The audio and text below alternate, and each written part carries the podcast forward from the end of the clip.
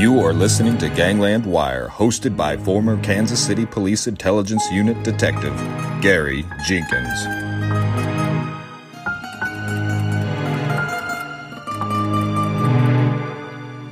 Welcome, all you wiretappers.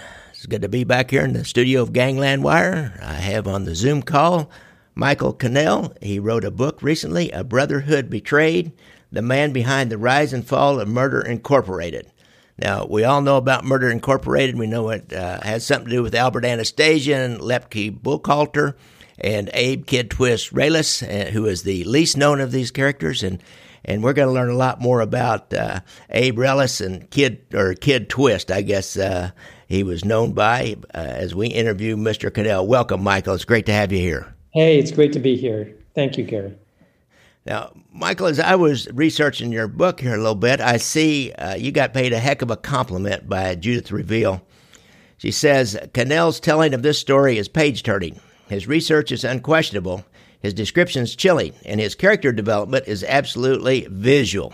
So that's uh, that's a heck of a compliment, isn't it? Yeah, I really I really appreciate that. Of course, that's what I was that's what I was going for uh, as as I wrote this um, you know, I really tried to write it the way a novelist would write a great novel or the way a movie director would make a movie. Uh, it's all true, it's history, it's journalism. Everything in this book is true, but I've tried to shape it the way the way a novelist would shape a novel or the way um, somebody making a Netflix series would would um, shape that. So so I'm gratified to hear that quote because that's that's exactly what I was going going for.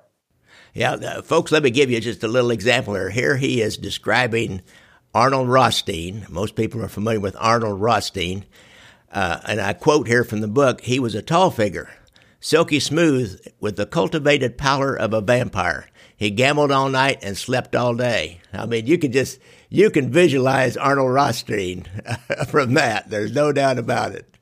Well, this this book mostly takes place in the 1930s, starts in the 20s, and then into the 30s, right up to 1941. Of course, that's a really colorful and wonderful backdrop to have for a book. So I did try to make it as colorful and cinematic as as possible. Uh, you know, Brooklyn in the 1930s is just an it's just an incredible backdrop for a story. And I really did try to bring all of that to life. Kind of, kind of the modern day Damon Runyon, huh? yeah. So, Michael, tell me a little bit about, or tell the listeners out here a little bit about your your credentials, shall we say, and how did you get to this point of writing this book? And well, I'm a newspaper guy. I worked at newspapers and magazines my whole life. I used to work at the New York Times. I left the New York Times about nine years ago to write a book about car racing, the true story of two men who were on the Ferrari race team in the late 50s. That book is called The Limit. And then I wrote a book called Incendiary, which is about the first case of criminal profiling, the first time that uh, the police went to a psychiatrist to solve a crime. And and now this book, A Brotherhood Betrayed. So I'm a nonfiction writer. All these books are all true. But as I said earlier, I'm trying to write them in a in a in a in a style that is known as narrative nonfiction. For those people out there who may know the great books of Erik Larson, Devil in the White City. And Laura Hillenbrand, who wrote Seabiscuit um, and, and unbroken. I'm trying to I'm trying to write books the way they write them, true books, history, but written as if as if they are movies really, and, and I appreciate that. I remember when I was uh, I was researching this book I did about the uh, uh, Kansas City end of the casino skimming investigation. So Nicholas Pileggi, of course, wrote the definitive book on casino and the movie, the screenplay, and so I was looking at his, and and and he didn't quite get to where you got, I didn't think, but he was he he did that sort of thing. He it, really he would uh, explain the, what the dry facts would be, then he'd follow it up with dialogue from characters, which it was it really made it a lot more entertaining. Well, of course, Nick Pileggi is one of the great figures in this in this uh, in this business, and um, I would not presume to compare myself to him, but but I think he and I are maybe have been trying to to do the same thing, which is to write um, to write books about true crime and mafia history in a way that is cinematic and um, and riveting.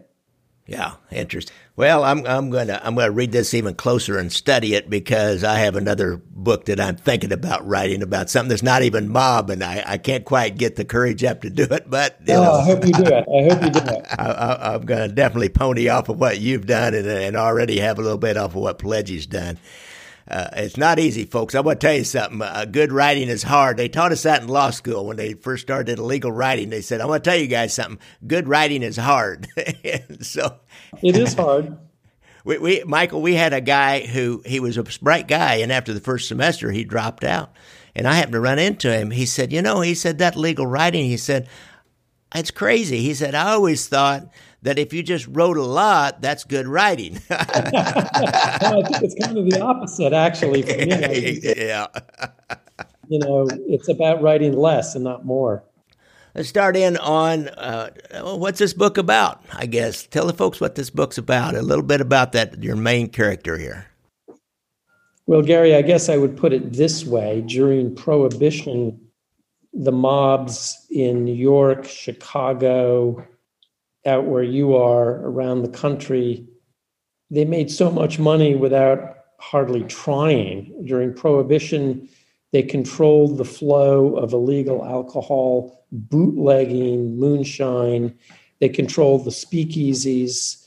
They controlled the gambling. They controlled the prostitution. And the money came in by the boatload. I mean, just mountains of money. And they lived large. Uh, they went to nightclubs. They were surrounded by chorus girls.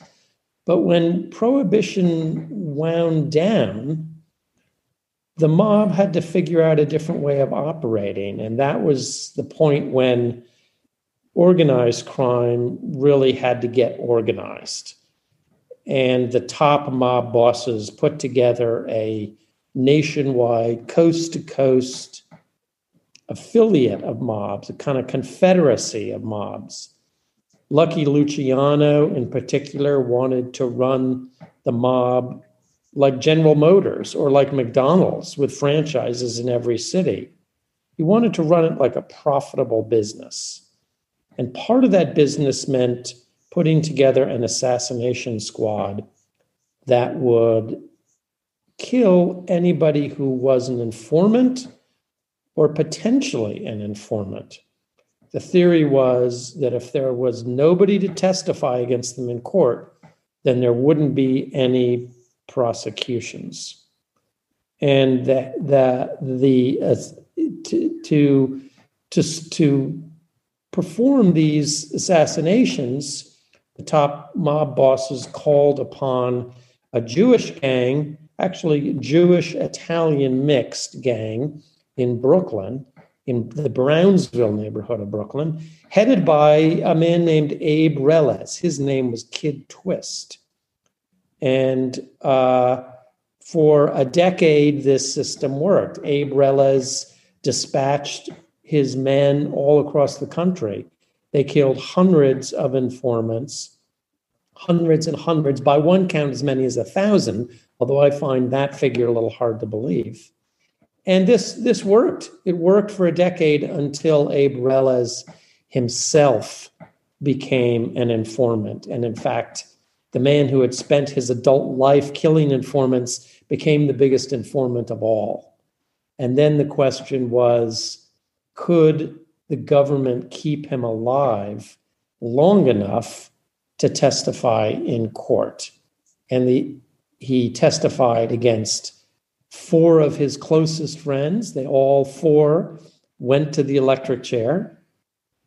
The district attorney in, the, in Brooklyn was about to start prosecuting the big bosses when Abe Reles went out the window of his hotel in Coney Island and died. And then the question was did he go out that window voluntarily or was he thrown out the window? Did somebody kill him? And if somebody did kill him, who was it? Was it the mob? was it the police? There are reasons to believe that the city, New York City officials may have either sanctioned Abe murder or may have participated in it in some in some way. And we don't know the answer to those questions, and um, Abe Reles's death remains one of the really enduring mysteries of mob history. Interesting. Now, now, Michael, how did that work? Uh, I noticed Albert Anastasia's name is always connected to Murder Incorporated. Did that was that like kind of a, a pass down? Uh, I'm trying to think the way a, a, company would work. You mentioned they organize it like General Motors. You have a chain of command, uh, table of organization. So so Albert Albert Anastasia is uh, during this time, I believe he might have been an underboss. I don't, he might have been the boss after they killed off the uh, Mangano. I think was uh, was his old boss's name. But then he would get the order from maybe the commission commission, and he would give it to Anastasia. Then he would turn around and get hold of uh, Reles or, or uh, this Lepke Buchalter was involved with this in some manner. How, how did that work? Yeah, I mean, I th- the way it would work is that if if the the mob uh, if the mob in in Detroit or or Miami had determined that one of their members had to go, then they would contact the commission, as this nationwide organization would call would be called, and then pro- either Lepke Buchalter or Albert Anastasia would place the phone call to Abe Reles. And so that was that was the chain of command. Abe Reles, if you were think, thinking of it in really corporate terms, Abe Reles reported to those two men. Albert Anastasia was the big boss of Brooklyn, and Lepke Buchalter was the liaison to the to the to the big bosses in the commission. Abe Reles used used as his headquarters a candy store in Brownsville, Brooklyn, that was tucked on a street corner, kind of tucked underneath the elevated subway. It was an all night can, candy store more like what we would think of as being like a coffee shop, really. And he and his guys would sit in the in a booth in the back where there were payphones, and they would sit back there and smoke cigarettes and um, play cards, and they would wait for that phone to ring. And when the phone rang, it was the call coming in from Albert Anastasia or Lepke Buchalter with orders to kill somebody in St. Louis or Los Angeles or Miami. Well, see, I, I thought this was all going to be New York based. I didn't really realize that uh, that they went around the country and killed people for other uh, other crime families. Interesting. What would be uh, what would be one of their more famous murders? Uh, of course, uh, Dutch Schultz. I believe they were responsible for that and, and did that one, which was was a big one. Was there uh, was there others that were, were big ones that maybe people don't know about? Well, there was a there was a gangster in Detroit named Millman, and um, I don't recall his first name off offhand. And he he was a gangster that kind of he was a Jewish gangster that went kind of went rogue, and um, every kind of everybody in Detroit I think knew that he was going to die. It was just it was just a question of when. And um, sure enough, one night he came out of a nightclub and he um, got his car, a brand new car from valet parking. And when the valet parking attendant went to pick up the car, the car exploded. So the, the valet, the attendant was killed instead of instead of Millman. But they eventually did get they eventually did get Millman. And these murders took place, like I say, in, in cities all across the country. And the the Murder Inc um, assassins really treated it like a business. I mean, it's almost comical how much they resembled middle management at an insurance company. They would pack an overnight bag uh, with a clean change of clothes. Um, of course, their bag would contain a gun and a rope and an ice pick. They like to use ice picks to stab people. They would go to the airport and they would fly into um, Chicago or Sacramento, and um, they would be met by the local affiliate mob affiliates there. they would do their job and then get on the plane and fly back to New York. Usually, they didn't even know the name of the person that they were killing, and they didn't know what that person had done to deserve their fate. They wouldn't find out until they read the newspaper um, the next day. Well, what what a way to insulate the local boss, the, the local people who had maybe a motive to have this person killed, what a way to insulate uh, that that boss and his all his people, uh, all his uh, guys. You know, it kind of reminds me a little bit. Al Capone did this for the St. Valentine's Day massacre. He had this uh, group of guys from St. Louis uh, who were Irish, mainly called them Egan's Rats, I believe was their gang name. A guy named Fred Killer Burke, and and uh, he imported them up to do that St. Valentine's Day massacre and other murders up there. What these guys are smart, man. They were really smart. They were really smart, and the local bosses would make sure to have an ironclad alibi at the time that the killings occurred. Um, in some cases, they would be at their daughter's ballet recital or or at a kid's birthday party. They were very careful not, you know, to not to be involved, and it was all done clean in, in this kind of clean and efficient, clean and efficient way. By the time the police were rounding up suspects, the murder assassin was on his way back to New York. Wow, that's that's really interesting. These the the Jewish gangster kind of phenomenon. Every major family, and we had a small contingency in Kansas City, but every major family has this small Jewish contingents that they bring in. Cleveland brought them in pretty far. Uh, Milton Rockman, uh, in the 70s, could have been considered uh, the boss almost uh, for a period of time. And, and Chicago had a, quite a few Jewish people in there, and, and uh, all of them have. what do you, how do you explain that? How, how did that work? I mean, they're both kind of from these ghettos, if we if you will, from these cultural enclaves that were really tight and and together, and they grew up, you know, in neighborhoods next to each other. At least that's what happened in Kansas City. So they would have known each other about each other since they were little kids. Kind of, how did that work? Yeah, I think it happened just exactly the way you said it. Uh, uh, what happened is that those that older generation of mafia um, the old guys who came from Sicily and Naples. And by the way, for the most part, they did not come because they wanted to be American. They were fleeing prosecution in Italy. And they came to America and they had very little interest in assimilating into American culture. They stayed Sicilian when they were in America.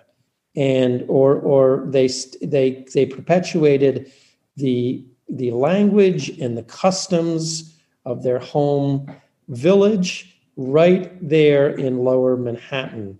Um, they had no interest, the Neapolitans had no interest in working with the Sicilians, and the Sicilians had no interest in working with the Neapolitans.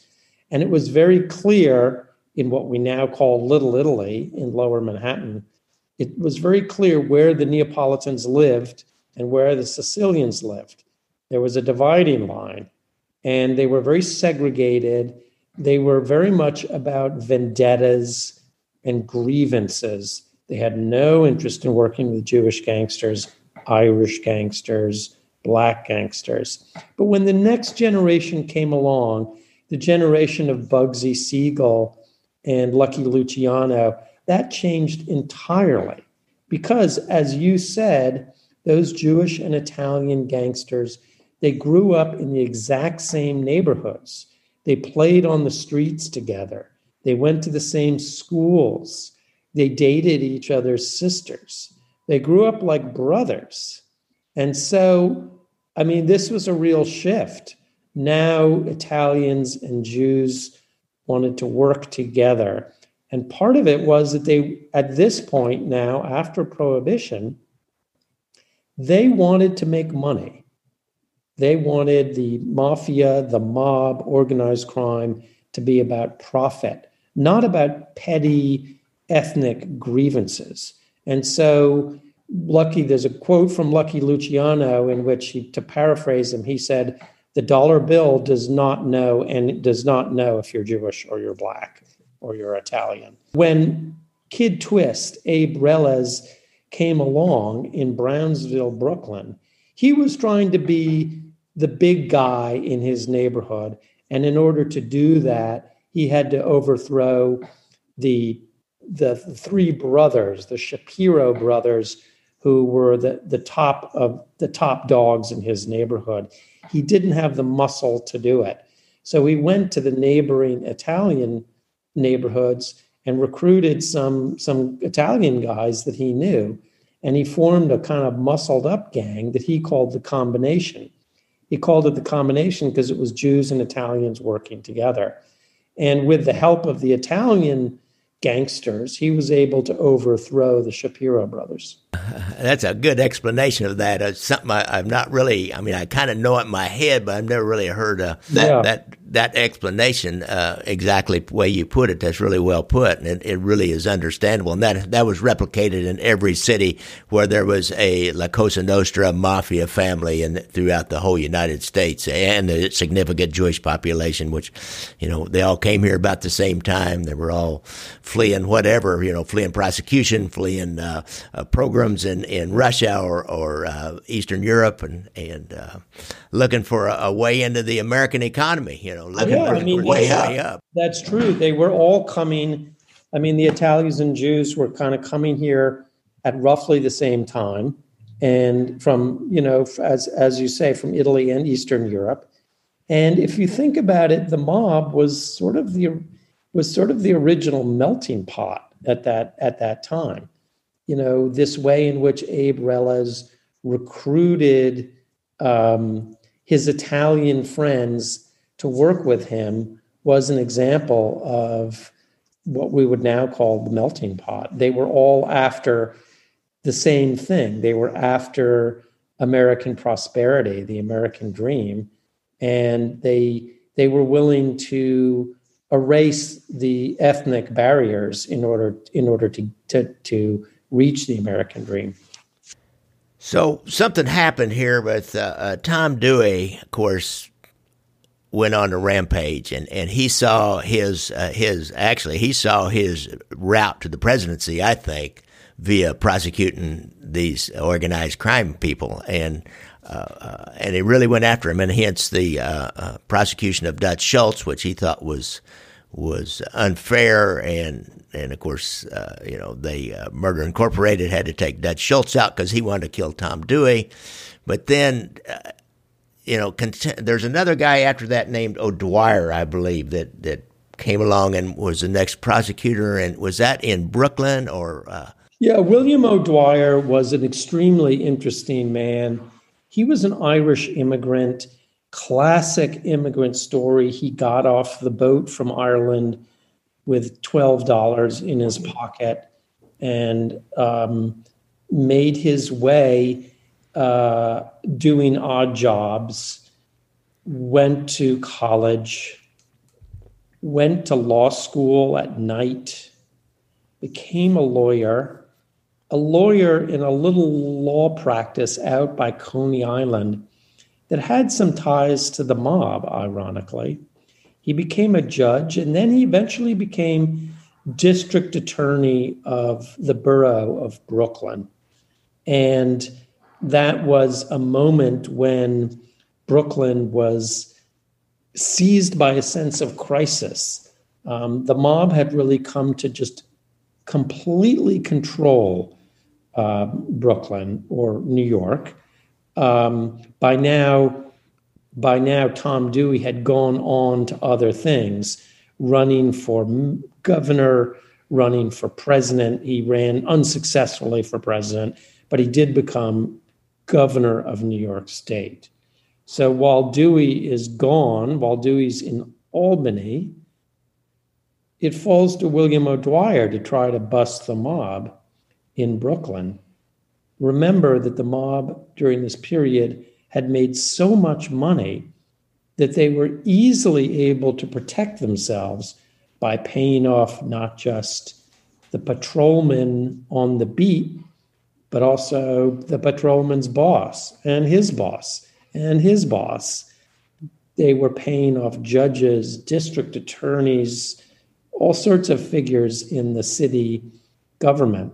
And so people assumed that this would be this would go on forever. How could you possibly root out the mob when they had so much power and and influence? But William O'Dwyer set about to do this, and um, uh, it, it, was really um, the breaking point uh, when he put Abe Reles, Kid Twist, in jail. And he hauled him in on murder charges, along with some of his associates. And O'Dwyer did something very smart. He put them in separate jails in New York so that they couldn't communicate with each other. And they each each man became a little paranoid and was afraid that his friends might be ratting him out. Each of them became afraid that the other ones were talking, and nobody was like musical chairs. Nobody wanted to be the one left without a chair when the music stopped. I'm laughing because I've done that. Every policeman that's worth his salt has done that. You separate them and then you take one in, you talk to him for a little bit, and maybe you let the other one see that you're talking to this guy and chumming up with him. And then you put him back in another cell. You get the other guy out. I've been there. That's a classic. Yeah, I mean, I guess it is classic, right? But it yeah. worked. And yeah. it's sort of like playing mind games with mm-hmm. them and making them paranoid. At the same time, Abe Reles was con- convinced that he was dying anyway. He had developed this um, bloody cough. He was spitting up blood, coughing up blood, and it became his daily habit to fill up a, a glass in his jail cell with, he would just fill it up with kind of blood that he spat up every day. And he was convinced that he had cancer. And in fact, he didn't have cancer. Um, in fact, he was perfectly okay, but he didn't know that. And so that also factored into his thinking. He figured that if William O'Dwyer didn't send him to the electric chair, that he would die of cancer anyway. And so his concern was to take care of his family. And so he made a deal with William O'Dwyer. And he agreed to tell O'Dwyer everything in return for some form of immunity and some protection for his family. Of course, this was before the witness protection program existed, but basically, he was negotiating for a form of the witness protection program. Yeah. And so that's how he came to become an informant. The man who had devoted his adult life to killing informants became the biggest informant of all. Really, really, that's uh, how ironic, I guess. I think that's the word. Um, one last question. Now, let's talk just a little bit about the, the, the demise, the death of of Kid Twist at that in that hotel room. Now, I've seen the pictures online. I can't remember where one of these mob Facebook pages probably, and get them from newspapers where there was a, a bunch of sheets tied together and thrown out the window that he tied onto the radiator. And the assumption was he was going down those sheets. He lost control and slipped off and fell to the rooftop of another building, but far enough to kill him. Is that? Uh, uh, I mean, was that uh, was that crime scene? Was that was that accurate? His body was found outside of his sixth floor window. He had fallen onto the gravel roof of a kitchen annex that stuck out from the from the hotel. Um, he was found with these these bed sheets that you're describing that were tied together. It was believed that he may have tied those bed sheets to the radiator in his bedroom and gone out the window. Now, those two bed sheets would not have gotten him anywhere near the ground. That was my question. How where would he have gone from them? There is speculation that he was going to the window underneath his own underneath his own bedroom. And in fact, there are some scuff marks on his shoes. There are scuff marks on the windowsill of that window. Um, the screen and window of that room was, you know, dislodged, kind of jimmied a little bit. Okay. So it's possible. I mean, one theory is that he was trying to go into that window to play a trick on the guards. So he was in this suite of rooms on the sixth floor with some other informants. They were under heavy guard. Um, the police had built a steel barrier to seal this suite off from the elevator. And Abe Reles was a was a prankster in a kind of mean spirited way, and he loved to play kind of mean jokes on the guards. So one of the several theories about his death is that he was just trying to go out the window, just to come back in the window below his own, and then come upstairs to surprise the guards, as if to say, "You, you know, you fools, you can't protect me or keep yeah. me from doing what I want. Look, I easily escaped from from my room." It's also possible that he was thrown out the window and that those bed sheets were thrown out after him simply to make it look as if he was trying to escape. Right. He was in the room alone, in this room alone, correct? He was in the room alone. Okay. Okay. And and there was policemen outside the door at the time? Were the police were outside the door and down down the hallway. Okay. You know, they were supposed to check on these on Abe Reles and the other informants every 15 minutes or so throughout the night. But of course, the police were, I think, more often than not, the police were sound asleep. More than likely, overnight they'd be up there snoring. One might, if there was more than one, one might be a detail to stay awake while the other slept, and then they'd trade off. Been there, done that. I mean, one of the really, really puzzling things about this is that Abe Reles's body was found some distance from his window. I can't recall the exact distance, um, 15 feet or 20 feet out from the ho- the wall of the ho- you know the, the exterior of the hotel. If he were to have simply fallen out the window while he was trying to get in the window below his own, he would not have fallen that far out. The distance from the building suggests that that he was thrown out, that there was a kind of trajectory from the window. The official conclusion from the police was that he was trying to escape. But I don't think anybody really believes that he was trying to escape. Among other things, if he had escaped, I mean, escaping was the last thing that he wanted. Right. Where would he go? Where would he go? And he did not, he really did not want to be out there in the city with, with uh, Albert Anastasia and Bugsy Siegel and others looking for him. Yeah. I, I, tell you the truth, Michael, I kind of like the theory that he wanted to play a joke on his guards and, and go in through that other apartment and then come back upstairs and say, hey, look at me. that, that, that, would be my theory from what you've seen. Now, I don't have the evidence and the fact his body was, I didn't realize that was far enough away that, uh, you know, to have the trajectory, as you called it, to get that far out really makes sense that somebody gave him a toss. So, you know, I guess it'll always be one of the great unsolved mysteries of the United States.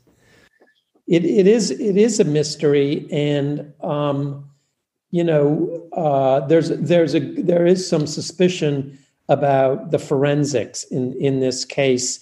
If the police were involved in his death, do we even trust the forensics? Right. Yeah. Really like the knots and you know would those knots have held a person and all that. They i'm sure they somebody got a picture of it. They probably pulled that in and and controlled it and and you know stuck in a bag and took it off someplace right away. Well in fact they sent the they sent the sheets to the fbi oh did they? for them to do an analysis in their forensics lab. And their their conclusion was that the the sheets were not strong enough to hold hold anybody. Uh, interesting, so, interesting. Yeah.